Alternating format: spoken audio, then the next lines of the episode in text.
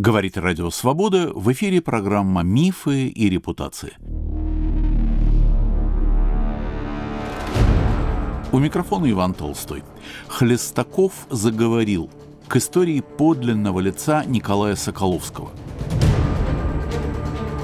Начнем, а затем и вернемся к этому с истории Радио Свобода – больше 20 лет на нашем радио проработал диктором и автором литературно-художественных передач человек, называвший себя Николаем Александровичем Горчаковым.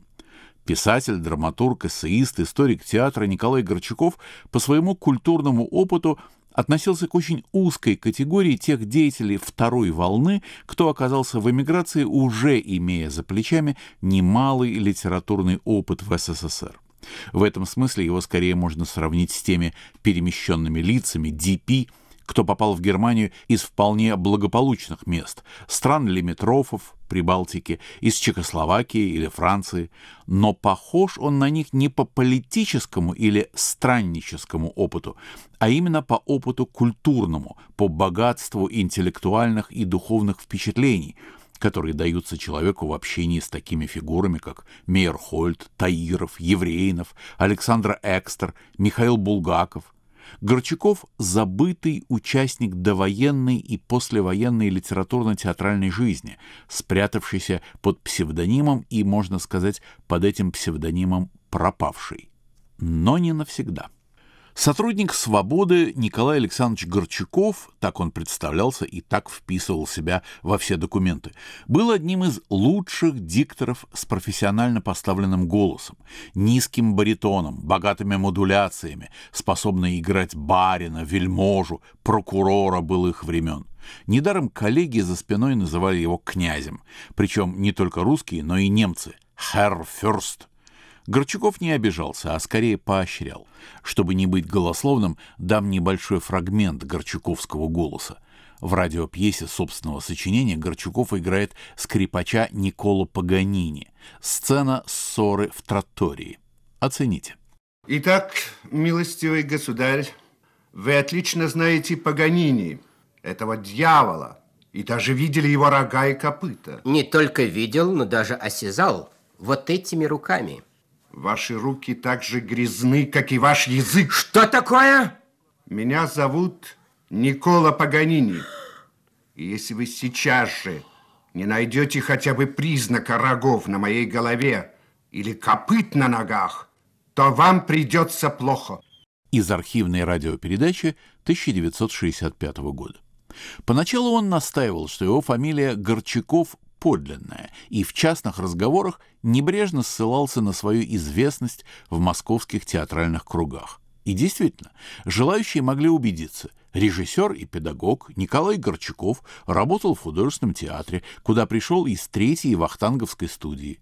Станиславский в 25 году привлек Горчакова к восстановлению горя от ума.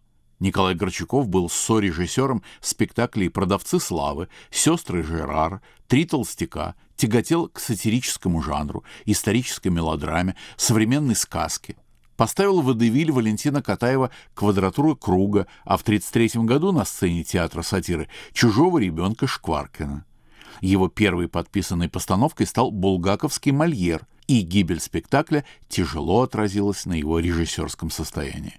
Позднее ему пришлось доказывать свою политическую правоверность. Вот за этого Горчакова и выдавал себя Горчаков-эмигрант. Почему отважился он взять его почти полное имя? Настоящего Горчакова звали Николай Михайлович, самозванного Николай Александрович.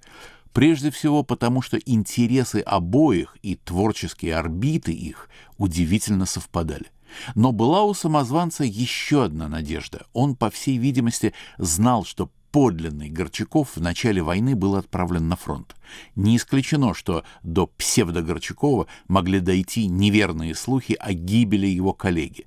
Но это не более чем мои предположения.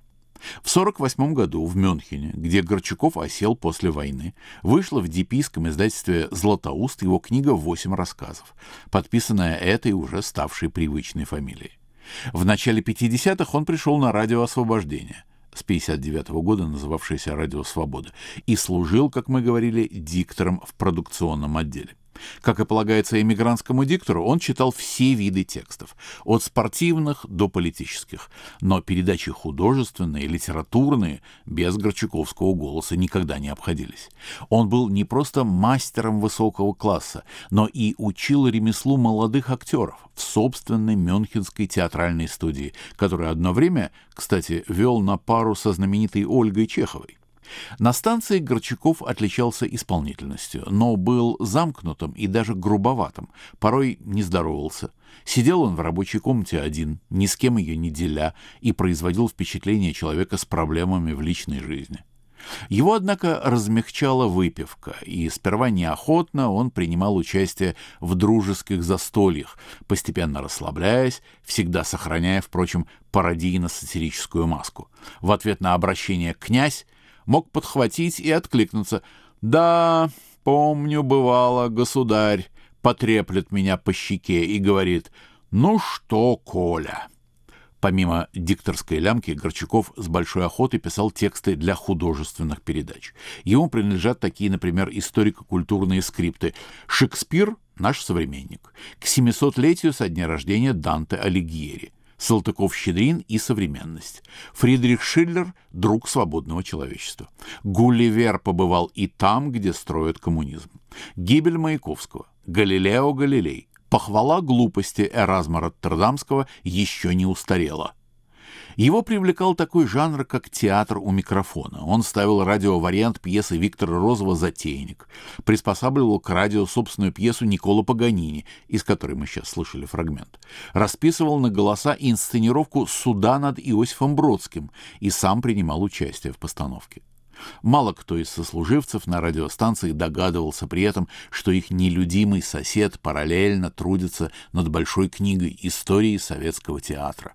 Когда же она выходит в свет в Нью-Йоркском издательстве имени Чехова в 1956 году, Горчаков никому ее не только не дарит, но и не показывает. Коллеги узнают об этом стороной. Книги чешского издательства хорошо известны в эмиграции, их везде продают и рекламируют, а один экземпляр приобретает библиотека «Свободы».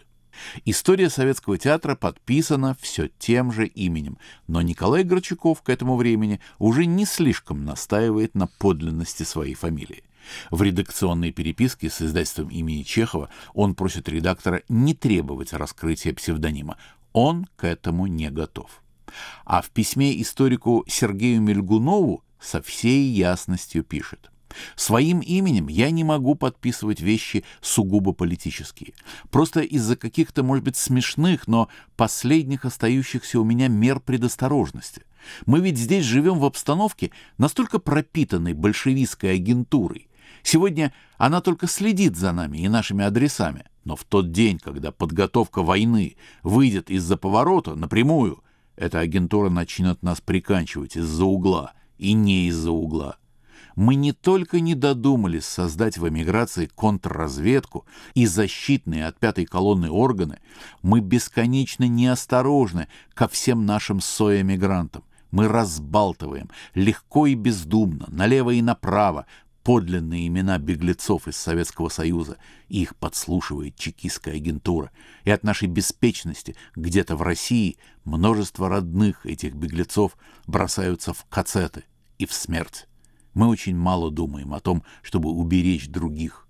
Я это не в упрек вам разглагольствую, а в оправдание кажущейся трусости своей. Подписывать антибольшевистскую вещь своим настоящим именем — это выдать десятки родственников и друзей в СССР в руки НКВД. Вы об этом случайно не догадались? Конец цитаты из Горчаковского письма историку Мельгунову. Помимо главного псевдонима, Николай Горчаков подписывал свои статьи и фильетоны именами Александров, Никонов. В мюнхенском ежемесячнике «Свобода» публиковался как Анисий Оглобля. Среди прочих горчаковских имен встречается и Александр Волков, и Николай Волков. Выбор такого псевдонима вряд ли случайен. Не исключено, что отсылка к Волкову позволяла Горчакову связать свое прошлое в глазах эмигрантского сообщества с еще одним театральным критиком, драматургом и либретистом, хорошо известным биографом Всеволода Мирхольда. Настоящего Волкова также звали Николаем, и он также был близок к Таирову. Волковская незаконченная биография Мейерхольда в 29 году в издательстве «Академия» вышло два тома из трех задуманных, обеспечивала еще одну страницу в культурных истоках биографии эмигранта. Пусть он не тот Горчаков, пусть не тот Волков, но он где-то там был, он всех знал, его суждения и авторитет стоят на почтенной высоте. Таким видится мне смысл этой хлестаковщины. Можно себе представить реакцию эмигранта-подтасовщика, когда он, надеявшийся, что подлинные Горчаков с Волковым погибли на фронте, с раздражением брал в руки, готовя свою историю советского театра, послевоенную московскую монографию настоящего Николая Горчакова «Режиссерские уроки Станиславского», редактором которой был настоящий Николай Волков. Так жил после войны наш сегодняшний герой – о его довоенном пути рассказал несколько лет назад покойный Евгений Витковский. Но совсем недавно историк из Мюнхена Игорь Петров обнаружил совершенно никому неизвестные бумаги, проливающие свет на военные годы Горчакова-Соколовского. И я позвонил в Мюнхен. Игорь Романович, ну расскажите, пожалуйста, что вам удалось найти из э, каких-то неожиданных прежде неизвестных документов? Да, сегодняшняя история или рассказ, по крайней мере, будет, наверное, кардинально отличаться от прошлых, потому что в прошлых скорее было мое повествование, и я рассказывал о героях. А сегодня мы предоставим слово одному из героев самому, потому что нашлись действительно документы, которые еще буквально пару месяцев назад я не мог предположить, что они вообще существуют, и они позволяют эту историю рассказать еще раз и, может быть, даже открыть заново, по крайней мере, в нескольких частях. Но сначала небольшое предисловие.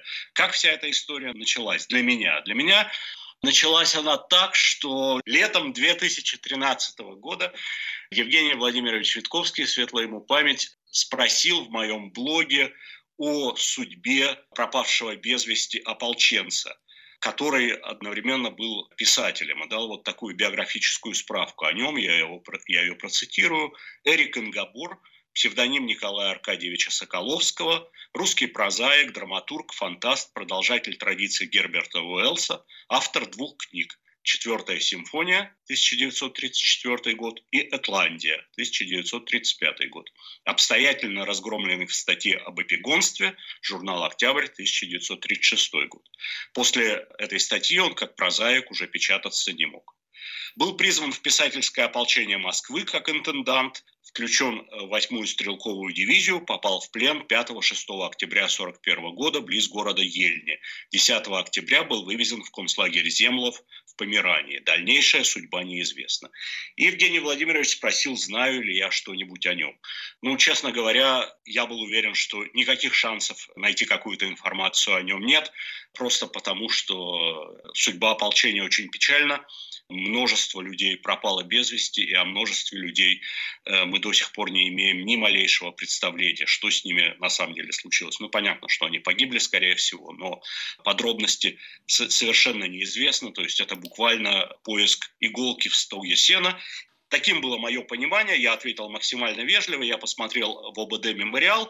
Там нашлась э, анкета, которую жена Соколовского после войны подала на розыск его, но больше никаких материалов там не нашлось. Я вот, собственно, так и ответил. И оказалось, что я был неправ, потому что за два года до того уже я работал э, в Бундесархиве и нашел там списки учреждения Винета, и опубликовал их также в своем блоге. Что такое учреждение Винета? Это специальная э, организация Министерства пропаганды, которая была создана после начала войны, формально независимая, для пропаганды, направленной на советских граждан, на Восточный фронт. То есть изготовление листовок, перевод э, каких-то материалов, э, написание газетных статей и далее все более и более радиопропаганда которая очень активно развивалась. Ну, например, известный актер, который перебежал на немецкую сторону, Всеволод Блюменталь Тамарин, он тоже служил э, учреждении Винета. И вот в списках этого самого учреждения Винета неожиданно для себя я обнаружил действительно Николая Соколовского, причем год рождения, дата рождения совпадала. Но это я уже выяснил существенно позже, после того, как Иван Никитич Толстой, с которым я сегодня имею честь разговаривать, в 1915 году опубликовал свою статью о Николае Соколовском, в котором отождествил его с послевоенным иммигрантом, который звал себя Николай Александрович Горчаков который э, впоследствии работал на радио «Свобода», написал э, книгу о советском театре, в общем-то, достаточно известная величина в эмиграции. И вот э, Иван Никитич совершенно правильно отождествил его с Соколовским. Действительно, Николай Соколовский стал после войны Николаем Горчаковым. Более того, по иронии судьбы, за два года до того, то есть в том же 2013 году, благодаря указанию Габриэля Гавриловича Суперфина и благодаря любезности сотрудников Толстовской библиотеки, мне удалось в архиве библиотеки поработать э, с э, архивной папкой журнала «Литературный современник». Это такой журнал, который в Мюнхене издавался в 1952-1953 годах. Я написал небольшую статью об этой истории, в принципе, ее можно прочитать. Интересно то, что Николай Горчаков был одним из редакторов этого журнала, сохранилась, соответственно, его переписка с редакцией журнала. То есть человек был мне известен. Но вот до блестящей догадки, которую сделал Иван Никитич, я, к сожалению, не отождествлял одну часть истории, вопрос Евгения Витковского, и другую часть истории, послевоенную судьбу.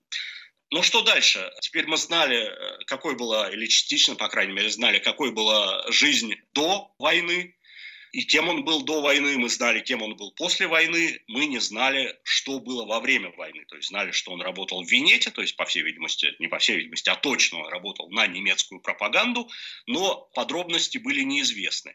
Дальше, как на удивление, стали находиться дальнейшие иголки все в том же стоге сена, потому что в 2016 году, если я не ошибаюсь, в Берлине в политическом архиве немецкого МИДа удалось совершенно чудом найти первичный допрос Николая Соколовского, сделанный сразу после того, как его взяли в плен. Почему чудом? Потому что попал он в плен э, немецкой 4 армии, Соответственно, отдел разведки, контрразведки 4-й армии документы сохранились очень плохо, практически не сохранились, по крайней мере, по сравнению с другими армиями. Соответственно, допросы не сохранились. Или вот только чудом этот допрос отложился в политическом архиве, потому что при каждой армии немецкой были представители, в 1941-1942 году служили представители немецкого МИДа, и вот эти представители немецкого МИДа, которые тоже были э, представлены к разведотделу, они дополнительно допрашивали тех военнопленных, которые показались им интересными. И вот в том числе представитель немецкого МИДа при 4-й армии допросил Николая Соколовского, и таким образом нашелся его допрос. Вот вкратце я процитирую. Соколовский Николай Аркадьевич, 39 лет, беспартийный, женат, детей нет, русский, по профессии режиссер и писатель, лично знает всех нынешних советских писателей, причем во всех отношениях, и может сослужить Германии хорошую службу в этих кругах. Вследствие многолетней театральной деятельности Соколовский чувствует себя абсолютно дома и в театральных кругах Москвы, знает почти всех актеров, причем кроме личного знакомства он в курсе их политических взглядов. Издательская и газетная деятельность также хорошо знакома опрашиваемым. Соколовский был призван в народное ополчение 2 июля 1941 года как интендант первого ранга и начальник службы воздушного наблюдения, оповещения и связи и направлен в первый батальон 22-го стрелкового полка 8-й стрелковой дивизии. В гражданской одежде он прошел со своей дивизией пешим маршем от Москвы до станции Усово, 55 километров, где они 14 дней жили в палатках в лесу и учились обращению с оружием. Затем их погрузили и увезли в Дорохово, откуда они пешим маршем дошли до Рузы, 35 километров к северу от Можайска. Здесь они почти месяц строили укрепления. На эти работы были мобилизованы почти вся резервная армия и местное гражданское население. Последнее постоянно роптало, так ему пришлось бросить уборку урожая. После того, как линия обороны была готова, вся 8-я стрелковая дивизия пешим маршем направилась в Семлево, где еще три недели копала стрелковые окопы и пулеметные гнезда. Отсюда 8-я стрелковая дивизия была переброшена на Днепр и заняла позиции от железнодорожного моста у Никулина вдоль реки до Данилова. Укрепления окопы здесь уже были готовы. Вот это то, что было в допросе. Конец цитаты. И после этого, как, собственно, и было написано в вопросе Евгения Витковского, Соколовский попал в плен в Вяземском котле. Я напомню, что на волнах Радио Свобода в рамках мифов и репутаций передача «Хлестаков заговорил» к истории подлинного лица Николая Соколовского. У микрофона Иван Толстой. Мой собеседник – мюнхенский историк Игорь Петров.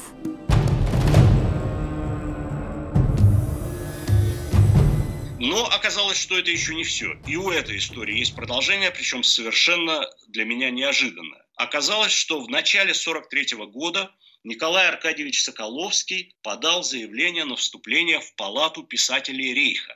Это совершенно необычный шаг, потому что в немецкой пропаганде работали десятки людей, э, сотни бывших советских журналистов и писателей. Мы говорили, к примеру, о Милете Языкове. Но вот то, что именно советский, бывший подсоветский человек подал заявление в Палату писателей Рейха, это попадается мне в первый раз за всю мою практику. И, соответственно, в феврале 43 года он подал заявление, к этому заявлению прилагалась его автобиография, список его работ и рассказ тех достижениях, которые он уже добился на ниве пропаганды на службе Германии. Все это нам было до сегодняшнего дня неизвестно, и вот все это я сейчас э, с небольшими сокращениями прочитаю, потому что это дает нам и сведения о его биографии довоенной, и сведения о его военной деятельности. Итак, автобиография Николая Соколовского, которую он в феврале 43 года отправил в Палату писателей Рейха. Русский родился в 1902 году в Киеве.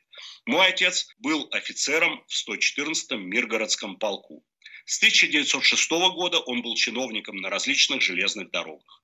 Моя мать и мой отец умерли, других родственников у меня нет. Я посещал гимназии в Омске и Кишиневе.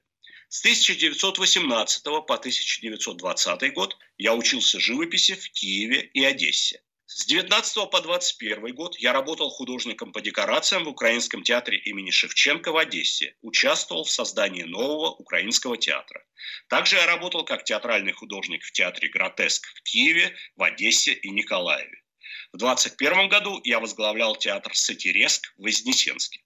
В 21 году я переселился в Москву и начал там работу в качестве режиссера и лаборанта в театре Всеволода Мейерхольда. Закончил высшую школу театрального искусства. С 23 по 29 год я был режиссером в Московском камерном театре Александра Таирова. С 28 по 30 год я возглавлял собственную студию «Театр молодежи» и объединение молодых мастеров искусств, которое было закрыто по приказу ОГПУ в 1930 году. С 29 по 31 годы я был режиссером и художественным руководителем театра имени народной артистки Ермоловой. С 26 года я начал писать пьесы и с 31 года полностью посвятил себя литературе. После 31 года я дважды возвращался назад в театр. В сезоне 37-38 как художественный руководитель музыкально-драматического театра в Западном Казахстане и в 38-39 году как главный режиссер Туркменского театра в Ашхабаде. Помимо моей деятельности в театре и творческой деятельности как писателя и драматурга, я очень много работал в области устного народного творчества. Единственный в России специалист по тюркскому комическому устному народному творчеству и собиранию историй о народном герое Хаджена Средине. В 30-31 годах я работал генеральным секретарем Международного объединения рабочих театров, но после начавшейся травли в советской прессе и обвинений в антисемитизме был уволен и мое дело передано в суд. В 28 году я был арестован ГПУ и один месяц провел во внутренней тюрьме на Лубянке, был обвинен в связях с оппозиционерами. Жестокая травля в мой адрес организовывалась большевистской прессой шесть или семь раз, вследствие чего многие годы мне пришлось печататься под псевдонимом Ингабор. В начале июля прошлого года я был мобилизован Союзом писателей и направлен в первый полк 8-й дивизии народного ополчения, откуда я бежал 4 октября. Пять дней я прятался в лесу и ожидал появления немецких войск. А 10 октября явился в штаб полка, который располагался в деревне Мамоново под Вязьмой. Следующий документ э, озаглавлен «Перечень моих литературных работ». Предваряется таким лирическим вступлением. Цитирую полностью. В Москве есть редкая порода русских писателей. Их немного. В последние годы они вымирают, тихо исчезают, как когда-то исчезли в снегах последние мамонты. Их имена не упоминаются в большевистской прессе. О них никогда не говорят в литературных клубах и салонах. И, само собой, разумеется, что в Европе о них никто не знает. Эта маленькая кучка людей ведет жизнь парей из касты нечистых. Часть их умерла в ссылке в далеких северных лагерях. Другие умерли от голода или покончили с собой. Выжившие зарабатывают на жизнь около литературным трудом и безуспешно ищут возможность напечатать свои неопубликованные произведения. Это люди, которых никакие средства принуждения, угрозы, голод, нищета и унижения не заставили торговать своим искусством или встать на службу лживой прессе тупоумного Сталина и его рабовладельческого режима и сделаться большевистскими агитаторами. Перечень их работ – это списки мертвых рукописей, раздавленных машиной сталинской цензуры. Я счастлив, что был парией советской литературы. Если я говорю о своих работах, то говорю о рукописях, которые никогда не добирались до печатного станка. В 24-30 годах около 20 моих статей о театральном искусстве, актерском мастерстве и драматургии были напечатаны в журналах «Жизнь искусства», «Новый зритель» и «Советское искусство». Мои театральные произведения и комедии. Пьеса «Конго» была принята театром революции, но запрещена цензурой, так как колониальный вопрос рассматривался в ней не в большевистском духе. Пьеса «Высота 130», трагедия на темы мировой войны была поставлена Одесским радиотеатром – Дальнейшие постановки были запрещены, так как трагедия не отражала марксистскую точку зрения на Первую мировую войну. Представление чистой любви, комедия, была запрещена, так как советская молодежь была представлена в ней аморальной. «Боги боятся», Сатирическая комедия французской буржуазии была запрещена, так как, по мнению цензуры, западноевропейская тематика советским театром уже покрыта. Насредин Сатирический рассказ его удалось поставить в двух-трех театрах, но еще в шести театрах спектакли были запрещены Комитетом по культуре и отделом культуры ЦК партии с обоснованием, что темы, положенные в основу пьесы, отвлекают советского зрителя от задач советской политики. «Потомок Сырдона» – комедия на основе осетинского эпоса, была поставлена Государственным осетинским театром в Орджоникидзе. Иван Батов. Историческая пьеса о русском крепостном Страдиваре. Была поставлена в 1941 году на Московском радио. Михаил Глинка. Драма из жизни великого русского композитора была принята к постановке Московским радиокомитетом. Свою работу в области рассказов и романов я начал с серии исторических рассказов о выдающихся людях. Так как мое подлинное имя вследствие наветов, судебных разбирательств и ареста было скомпрометировано, я в течение 10 лет был вынужден печататься под псевдонимом Ингабор и лишь в два последних года снова смог использовать свое настоящее имя Соколовский. Были напечатаны следующие исторические рассказы. «Смерть Бобёфа», «Воздушный глобус», об изобретателе воздушного шара Монгольфье, тут моя ремарка как переводчика. По всей видимости, не сам Николай Аркадьевич писал это на немецком, потому что явная ошибка при переводе на немецкий язык. На немецком написан не воздушный глобус, а «зенлозе глобус», то есть бездушный глобус. Видимо, переводчик неправильно прочитал почерк Николая Аркадьевича. Продолжаю. Я был не в состоянии лгать и писать бравые ура-патриотические романы об окружавших меня ужасах, которые затягивались на моей шее подобно веревке. Следовало писать о счастливой жизни в советском раю, а вокруг были голод, нужда и адская череда страданий и унижений. Тогда мне пришло в голову выдумать несуществующую страну Этландию, в которой творятся все мировые несправедливости, и придать этому рассказу гротескно-фантастическую форму. Итак, Госиздат выпустил в 1935 году мой роман «Этландия», но после выхода я его не узнал. Он прошел через руки нескольких редакторов-евреев, которые его изувечили и, что еще хуже, добавили идеологические пассажи и послесловия, которые никогда не выходили из-под моего пера. От своей первой книги «Четвертая симфония» я три раза отрекался. После того, как я оставил советские темы и обратился к западноевропейским, желая написать книгу об ужасах царящей в Европе безработицы, но я не имел понятия о предмете, в итоге написал опус, за который мне будет стыдно до конца моих дней. Он мертво рожден, он лжив, это не мой труд. Роман «Этландия» вызвал длительную и ожесточенную кампанию против меня в прессе. Меня прорабатывали на различных писательских конференциях Союза писателей. Снова небольшое отступление. Действительно, как уже было упомянуто, в журнале «Октябрь» была напечатана большая статья Сергея Герзона об эпигонстве, в которой разбирались, или жертвой автора, которой стали многие писатели, Леонид Добычин, например, но в том числе одной из жертвой был действительно Эрик Ингабор, который обвинялся в том, что он изучал кровь капитализма только по печатным источникам, по газетным фильетонам, он не осведомлен в бытии психологии той страны, о которой он рассказывает. Его карикатурные преувеличения слишком карикатурны, и это утрачивает доверие к самой возможности существования описываемого. Его используемые метафоры очень сомнительны, его выводы претенциозные и кокетливы, и так далее, и так далее, и так далее. В общем, действительно, совершенно разгромная статья была помещена в журнале «Октябрь». Возвращаюсь к тексту Соколовского. Судьба моих дальнейших трудов была еще печальнее. Сатирические романы «Гарголь» и «Эпигуль» путешествия в Брамбадурию, герои которых мечутся по ужасным несуществующим странам, каждая из которых одержима какой-то маниакальной идеей, бюрократизм, лицемерие, лень, жестокость и так далее. Все эти романы, плод семилетнего труда, были запрещены. Цензура расшифровала мой эзопов язык и поняла, что все, что я писал о несуществующих странах, является грехами большевистского существования. В 1938 году я предпринял последнюю попытку опубликовать большую работу. Я передал госиздату два тома документальной сатиры «Мориотека» собрание глупости и идиотизма всех времен и народов. Цензоры сказали мне прямо, у нас не хватает бумаги, чтобы печатать классиков марксизма, а тут еще являетесь вы со своим полным собранием глупостей. Последней публикацией моих работ в Советской России была серия рассказов о Хадже Насредине, которая тремя выпусками была напечатана в 1941 году в журнале «Огонек». Моя литературная деятельность в Германии с 31 октября 1941 года по 1 февраля 1943 года. Дальше идет перечисление. 15 глав моей книги – это и есть большевизм, которые вышли в издающейся в Берлине газете «Новое слово». Там же 25 статей под общим названием «Из советского рая». Там же 18 глав моей книги «Джугашвили». Для радио я написал 71 выпуск «Красной книги», которые были использованы в радиопередачах. Брошюра «Каторжный социализм» на тему концлагерей в Советском Союзе выпущена на русском языке Министерством пропаганды.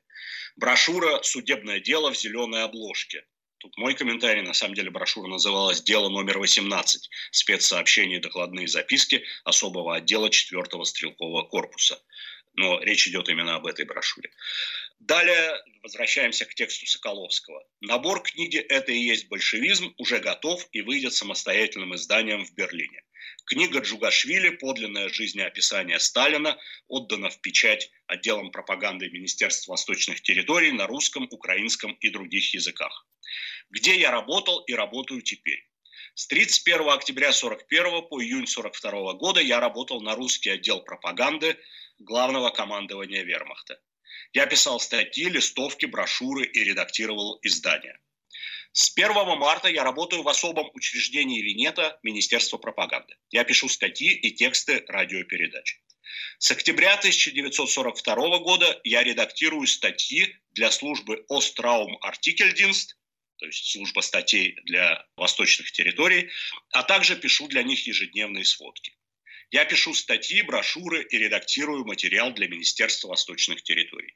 Оценку качества моей работы могут дать, тут написаны контактные лица в Венете, в Восточном министерстве и в Антикомментар.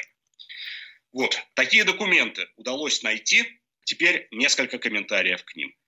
Ну, конечно, как мы можем легко видеть, э, Николай Аркадьевич немного преувеличивает преследование, которое он пережил в Советском Союзе. То есть, с одной стороны, да, была разгромная статья, мы это видели, возможно, была еще какая-то история, из-за которой ему пришлось взять псевдоним, о которой мы пока еще не знаем, которая была в конце 20-х годов, но, тем не менее, он продолжал печататься, и даже в 40 году, я вот даже это проверил, названная им пьеса действительно была поставлена в Орджоникидзе, и автором пьесы значится Николай Соколовский, то есть он печатался под своим именем, и, как мы видим, он работал на радио, под своим именем. В 1941 году печатался в журнале «Огонек» и в конце концов был призван в армию в звании интенданта первого ранга, то есть очень высокое звание. И совершенно очевидно, что ну, у меня есть предположение, что он все-таки был членом коммунистической партии. Я думаю, что нам удастся впоследствии это еще выяснить. Но, по крайней мере, э, перед войной он ни в коем э, роде не был в роли преследуемого, угнетенного, в роли парии, о которой он говорит. На волнах Радио Свобода в рамках «Поверх барьеров» передача «Хлестаков заговорил» к истории подлинного лица Николая Соколовского – у микрофона Иван Толстой. Мой собеседник – мюнхенский историк Игорь Петров.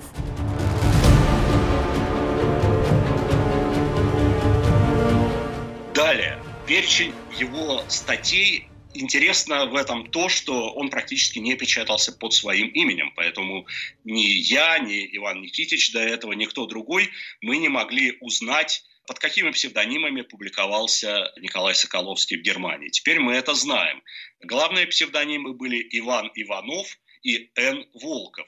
Под э, псевдонимом Иван Иванов опубликована серия очерков «Это и есть большевизм». Это действительно очень большая серия, которая печаталась в берлинской газете «Новое слово» с января 42 где-то по весну. 15 полосных, порой даже полутора полосных очерков, э, которые потом были собраны в книгу. Что касается э, флера немецкой пропаганды в них, то небольшой есть. Есть, собственно, мы и здесь слышали, что вот э, есть антисемитские пассажи, и в той автобиографии, которую он написал, есть антисемитские пассажи и в серии очерков это и есть большевизм, но, опять-таки, если разбираться, так сказать, в сортах, этой субстанции, то э, это не такой лютый антисемитизм, который есть в других публикациях. То есть, скажем так, там нет э, про иудобольшевизм и так далее. Есть какие-то личные претензии к евреям, которые, э, судя по тексту, мешали ему пробиваться в литературе и торговали там где-то на базаре чем-то неправильным. Такие пассажи в тексте есть. Такого вот совершенно животного антисемитизма в тексте не наблюдается, хотя, по всей видимости, антисемитские настроения у него были, это и в послевоенной его переписке это есть. Вот. Дальше совершенно неожиданная тема о Хадже на Средине. То есть мы знаем книгу Соловьева, которая была опубликована, и получается, что параллельно были еще публикации. Это вопрос, который, безусловно, заслуживает дополнительного рассмотрения. И вообще публикации Николая Соколовского предвоенные в Советском Союзе, конечно, будет э, интересно изучить. И далее, что такое вот это вот самое Остраум Артикельдинст, в которой он работал? Это некая служба, которая сидела в Берлине и которая рассылала заготовки статей для огромного числа коллаборационистских поднемецких газет, которые выходили на советской территории, на оккупированной территории. Для газет на русском языке, для газет на украинском языке. Часто материал был один и тот же, просто переведенный. И там они чаще всего публиковались без подписи. То есть подпись была именно ОАД, то есть Остраум Артикельдинст. Кто был автором, узнать невозможно. И вот как мы видим из рассказа Николая Соколовского, оказывается, что он чуть ли не, как мы говорили в рассказе о Милите Языкове, что он в одиночку наполнял в 1943 году газету «Заря» собственными текстами, чуть ли или боевой путь, чуть ли не в одиночку полностью э, писал весь выпуск газеты. Здесь очень схожая история, потому что если посмотреть вот эти вот газеты, которые выходили в самых разных городках на оккупированной территории, то в них очень много именно таких статей, присланных из Берлина, без подписи. И как мы видим, автором множества статей является Николай Соколовский. Это совершенно было нам неизвестно. Получается, что он в 1942 году как минимум самый продуктивный продуктивный автор э, коллаборационистской прессы, самый продуктивный автор нацистской пропаганды, к сожалению. Совершенно до этого мы это не могли представить. Все, что мы знали, что он вроде бы где-то жил в Вене, так он рассказывал после войны. Вена действительно появляется. И вот каким образом. В конце 1943 года он переезжает из Берлина в Вену, видимо, по работе. Но при этом он до сих пор не принят в палату писателей Рейха. Когда он подал заявление в феврале, ему дали временное разрешение на работу, но решили спросить у гестапо, у РСХ о нем, получить о нем справку. И каким почему-то, так сказать, э, это дело затянулось, и справка о нем была дана лишь 21 августа 1943 года. И вот справку гестапо о Николае Соколовском я тоже в своем переводе процитирую. Соколовский Николай, писатель, родился 15 июня 1902 года в Киеве, проживает в Берлине. Расследование в отношении вышеупомянутого дало следующие результаты. Соколовский – человек одаренный и очень умный, но с неясной позицией. Его прежние коллеги по эмигрантской газете «Новое слово» называют его трепачом, который к правде относится весьма прохладно. Эксперты считают, что ряд фактов, которые он указал в своей автобиографии, довольно маловероятны. К примеру, что он был арестован ГПУ и месяц провел во внутренней тюрьме на Лубянке или о дикой травле его в большевистской прессе. Как подсказывает опыт, после подобного Соколовский едва ли мог остаться в живых. Тот факт, что он в 1931 году служил генеральным секретарем Международного объединения рабочих театров, однозначно говорит за то, что он тогда был коммунистом. Мы справились о нем у одного, указанного в его автобиографии в качестве рекомендателя человека. Оказалось, что тот не в состоянии дать оценку Соколовскому, так как лишь пару раз его коротко видел. По месту жительства Соколовский в политическом отношении не проявлял себя ни положительно, ни отрицательно. В итоге Николая Аркадьевича не приняли в палату писателей Рейха под предлогом того, что он не только писатель, но и занимается также другой деятельностью, а в палату писателей должны вступать люди, для которых работа писателя главная. Тем не менее, ему дали справку, которая позволяла ему дальше работать э, писателем, публиковаться, в том числе публиковаться в переводе на немецкий язык, лишь предоставили условия, что рукописи, которые он собирается публиковать, он теперь должен дополнительно к уже имеющейся цензуре представлять на рассмотрение и в палату писателей Рейха. Мы не знаем, осуществлял он это или нет, так как переписка об этом, к сожалению, в его деле не сохранилась. Возможно, ничего он туда не представлял, но физически он действительно в конце 1943 э, года переехал из Берлина в Вену, и, э, как он писал уже из Вены в Берлин, что он продолжает писать статьи для газет, для, э, соответственно, нацистских министерств, что должен выйти немецкий перевод его книги про Сталина, и что он работает даже над сценарием фильма для немецкой киностудии. Вот. Последнее, что в его деле э, присутствует, это в июне 1944 года он жалуется на хорватское издательство в Загребе, которое расположено, видимо, оно опубликовало нелегально перевод каких-то его антисоветских работ, но на это Палата писателей Рейха отвечает, что Загреб не относится к ее юрисдикции, и поэтому мы никак на это отреагировать не можем. И вот э, это все, о чем нам рассказывает дело Николая Соколовского в Палате писателей Рейха. То есть мы узнали, что он действительно оказался вовсе не какой-то маленькой иголкой в стоге сена, а одним из самых продуктивных авторов нацистской пропаганды. И в заключение своего рассказа я процитирую письмо Николая Соколовского, которое он отправил уже после войны в 1945 году э, своему бывшему коллеге по газете «Новое слово» Николаю Февру, которая рассказывает о последних днях войны, в ощущениях Соколовского, и которая тоже, на мой взгляд, является весьма интересным документальным источником. Я благодарю уважаемого Павла Трибунского за возможность ознакомиться с этим письмом. Письмо длинное, я процитирую первые две страницы и потом концовку. В середине апреля 1945 года я ушел из Альт-Аузе, это австрийская деревня. Я доехал до Штейнаха. Всю ночь ждал поезда. На рассвете он пришел с людьми, висящими на буферах. Это было почти чудом, что мне удалось ухватиться за какой-то поручень, еще большим чудом, что я не слетел на ходу. Мне удалось выпросить разрешение заснуть на несколько часов в какой-то ледяной комнате Гастхофа. Я проснулся от того, что рама окна обрушилась в комнату. Город уже лежал под ковром бомб. В панике обо мне забыла служанка. Я ходил по пустому Гастхофу, стены которого шатались от падающих по соседству бомб. Если бы я собрался в Келлер, то есть подвал, или остался под крышей, я, наверное, погиб бы, ибо город был в то утро почти дотла сметен с лица земли, и тысячи жителей погибли под грудами щебня.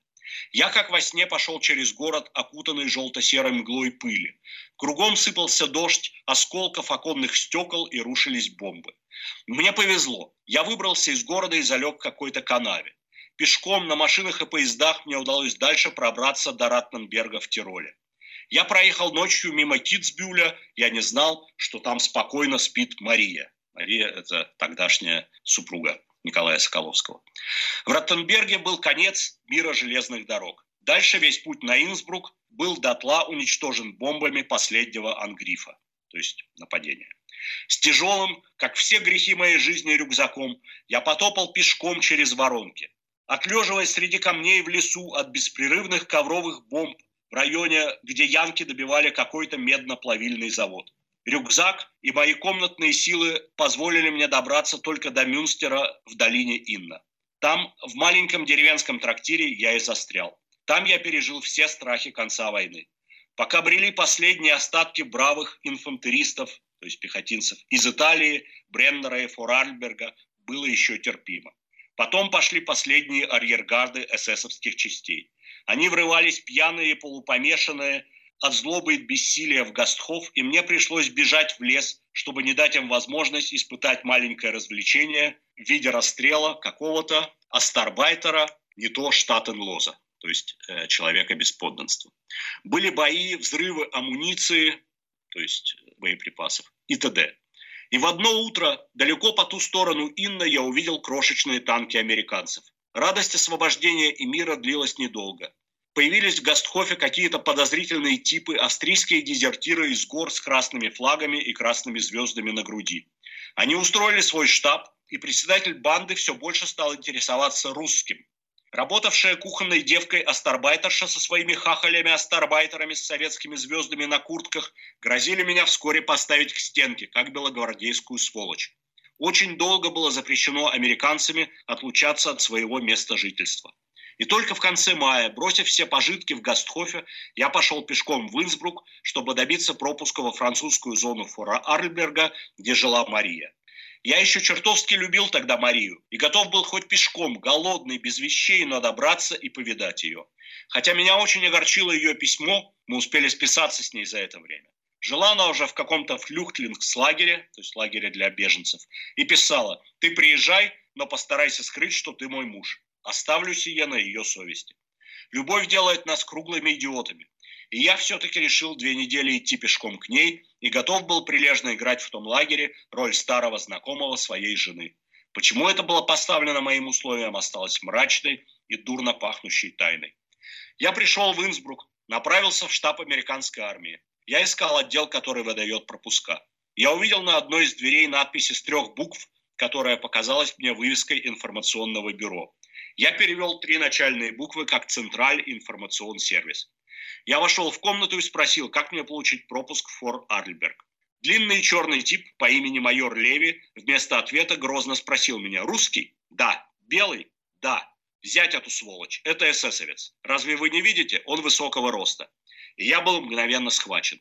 Мне не дали даже и промямлить о том, что для эсэсовца я слишком стар и так далее. Так я узнал, что веселое заведение называется не Central Information Service, а просто CAC, американская ГПУ. Я был без допроса, без единой возможности оправдаться и что-нибудь сказать, брошен в Инсбрукскую тюрьму. Дальше Николай Аркадьевич долго рассказывает все перипетии э, своей жизни в тюрьме, затем в различных лагерях, в которых он оставался, но потом, наконец, с ним разобрались и его выпустили на свободу. И вот конец рассказа я еще раз процитирую. Дальше мне нужно было обязательно следовать в Тироль по месту жительства. И я дал расписку еженедельно являться на проверку к офицеру союзных наций. Я был в какой-то картотеке, которую будут изучать советчики. И тогда уже было решено покончить с фамилией, которая может рано или поздно привести меня в руки уже не американских, а московских чекистов. В то время в Тироле американцев уже сменили французы, и о сифилитиках ходили плохие слухи, что они большевизанты и считают за любезность передать советчикам русского иммигранта. Тироль был для меня закрыт, хотя там, в деревенском Гастхофе, лежали все мои рукописи и вещи. Я с трудом нашел приют в лагере Дипи Фюссен, и несколько месяцев жил там под старым именем, пока визиты комиссии советчиков не вынудили меня расстаться с ним. Но все в лагере знали об этом. Один казачий атаман по имени Лещенко просто грозился выдать меня большевикам. Я был слишком слаб и беспомощен. Я нуждался в сиделке, я женился на очень простой женщине. За нашу жизнь с ней она совершила только два прекрасных дела, стоящих на грани подвига. Лютой зимой, без пропуска, она пошла через горы в Тироль, забрала мои рукописи и, покрытая инеем, вернулась, таща все на своем горбу. И она родила и выходила мне чудного сынишку. Вот и все. Дальнейшее вы знаете из моих писем. Ну а мы дальнейшее знаем из расследования, уже опубликованного Иваном Никитичем Толстым. И теперь нам осталось досказать послевоенную историю Соколовского-Горчакова. С конца 40-х годов до начала 70-х Николай Александрович Аркадьевич руководил собственной частной учебной студией актерского мастерства в Мюнхене, читал многочисленные лекции. Внутренний монолог, внутреннее оправдание, действия, предложенные обстоятельства, публичное одиночество, сверхзадача, свобода мускулов и другие. Выступал с лекциями по истории кино. Углубляя свои преподавательские познания, постоянно читал классические и новейшие книги и журналы на психологические темы, написал и частично поставил ряд пьес, машинописные тексты которых отложились в его американском архиве. Веронские комедианты, Гаспарино, комедия масок в пяти действиях, Паганини, составил сборник анекдотов эпохи Возрождения. Довоенное увлечение восточными темами привело Горчакова к переделкам известных легенд о Хадже на Средине и созданию книги полусказочных притч с собственным героем, сатирическим носителем народной мудрости – машинопись «Три тысячи и три штуки веселого Маллы Гасана», перевод которых на немецкий язык, насколько мне известно, так и не вышел. Закончил киносценарии «Сервантес», «Таинственная профессия», разрабатывал сценарии сатирических кинокомедий «Шильдбюргеры» и «Таинственная профессия господина Корнера». Многие годы, вплоть до середины 80-х, Горчаков-Соколовский собирал свидетельства и документы для задуманной им обличительной «Красной книги о Сталине», составил документально-публицистический трактат «Трагедия инакомыслия» свыше 500 машинописных страниц. Постоянно на небольших аккуратных листочках делал выписки различных афоризмов, шуток, анекдотов, бонмо, Архив рос, но Горчакова упорно не печатали ни по-русски, ни по-немецки.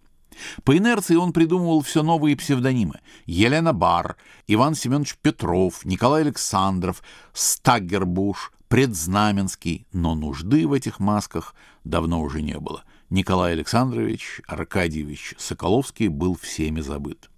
Сейчас мы можем сказать, что забыт напрасно – Политическое малодушие, неумение, а чаще всего невозможность сопротивляться политическим обстоятельствам, сталинизму и гитлеризму сделали его весьма характерной жертвой истории. Да, он шел в услужение режимам и даже старался проявлять в этом повышенное усердие и должен быть за это морально осужден. Но литература и талант измеряются не только этикой. Хорошо это или плохо – другой вопрос – Достаточно вспомнить политического погромщика Владимира Маяковского. Его талантливые стихи пережили его близость к палачам. Не нужно любить, нужно изучать. Только тогда открывается история в своих противоречиях.